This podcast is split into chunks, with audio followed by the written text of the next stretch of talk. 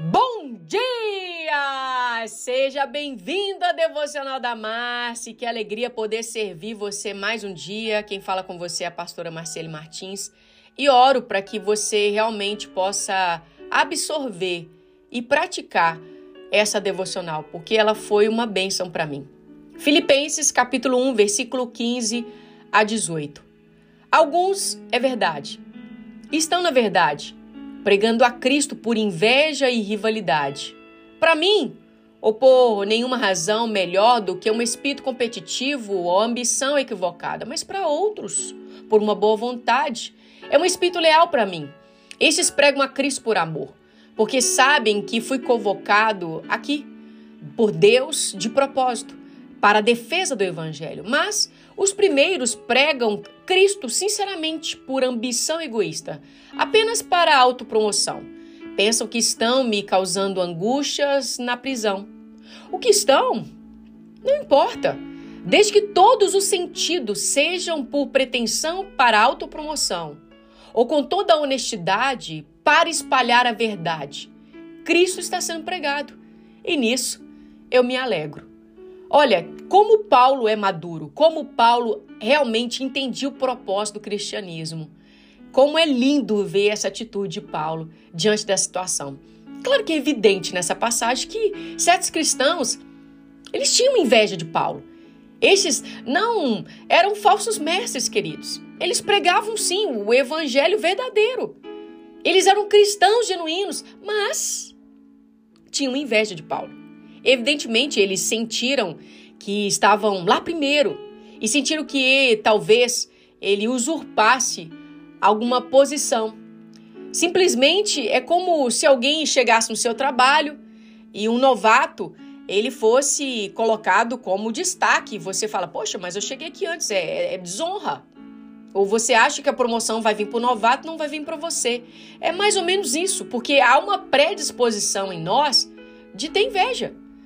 Mas muitas doutrinas falsas caíram diante do espírito do poder que frigia né, a autoridade daqueles homens, mas a autoridade daqueles ministravam. Deixa eu só trazer uma clareza para vocês a respeito dessa atitude desses cristãos. A inveja, ela é diferente de cobiça, eu não sei se você sabe disso. A cobiça é nós pensamos que a inveja é desejar o que o outro tem, mas isso é cobiça. Deixa eu explicar melhor. Cobiça é desejar por possuir aquilo que o outro tem. Ponto. Inveja é o desejo que o outro não tenha. É um anseio para que o outro perca aquilo que já construiu ou que já adquiriu, para que o outro não desfrute do que tenha. É muito mais severo. Vou dar uma explicação simples. Os homens vão entender, mas as mulheres também são inteligentes, vão entender. O nosso país é um país do futebol. Então, quando um time de futebol ele tem os seus títulos, o adversário não quer os seus títulos. O adversário só quer que ele não tenha. Ele não quer que ele ganhe, ele quer que ele perca. E isso é inveja. Agora, voltando para o texto, o que eles queriam é uma chance de recuperar sua popularidade. Esses antigos cristãos.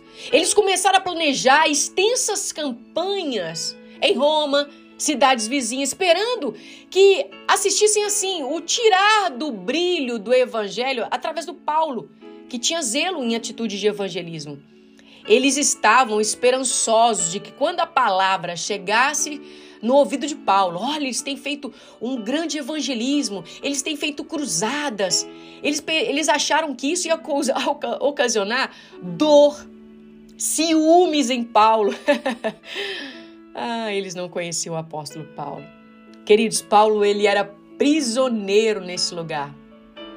Ele estava impedido de poder, em liberdade, pregar o evangelho. O espírito amável que ele tinha, por causa do encontro que ele teve com Cristo, fazia com que ele se alegrasse pelo fato dessas pessoas que tinham competição, queriam autopromoção, que tinham inveja, mas que mesmo assim eles estavam pregando a Cristo. Eles diziam que não se importavam que o que ele estava fazendo se, se é, fizesse, ocasionasse ele se sentir mal. Não! Se eles estão pregando o evangelho, é nisso que eu me alegro. Uau! Será que você pode celebrar com o sucesso do outro? É um desses testes mais difíceis que eu acho, que eu acredito que é a maturidade cristã, você não acha? Imagina que haja uma marca mais clara a respeito da maturidade cristã que nos faz ser capaz de, de nos alegrar de forma genuína com a vitória do outro.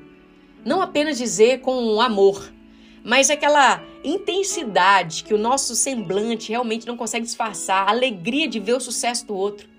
Esse é um espírito de contrapartida que Paulo ele revela aqui. A rivalidade o fez alegre. Agora é interessante porque o, o, favor e o amor de Deus é o melhor do que prata e ouro. É o favor de Deus. E a gente vê esse favor de uma forma muito clara também na vida de José. Vamos lembrar? José era um sonhador, amado por seu pai e invejado por seus irmãos.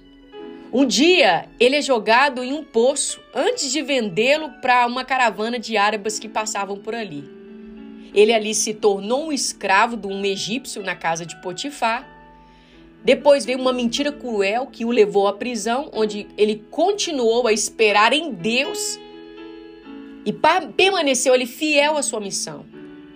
Por 12 anos, José estava preso até que o faraó chamasse para interpretar um sonho. Em um dia, José foi promovido de prisioneiro a príncipe da nação mais poderosa da terra. A adversidade de José, ela foi um veículo para Deus usar para abençoar a nação de Israel e mudar o curso dessa história. Ele salvou o mundo do gemido da fome. Após 22 anos de separação da sua família, ele criou um lar para os seus pais e irmãos, onde nasceu a nação de Israel. Da cova a escravo de Potifar, para a prisão e ao palácio. A esperança de José estava seguramente depositada em Deus. A inveja não pode te parar quando você confia no Senhor. Lembre-se de que o problema que você enfrenta pode ser um instrumento que Deus usará para desfazer uma vida e um ponto de partida para você e para sua família. Eu sempre falo, seu deserto pode se tornar seu testemunho. O favor de Deus está sobre você. Receba isso. Deus ele tomará o mal que o inimigo usou contra você e trabalhará para o seu bem. Que o favor de Deus repouse sobre sua vida nesse dia.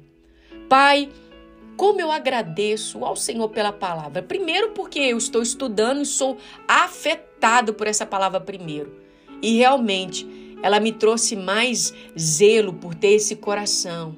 E não me importar pela inveja, cobiça, adversidade, autopromoção daqueles que vão estar conosco em nossa jornada.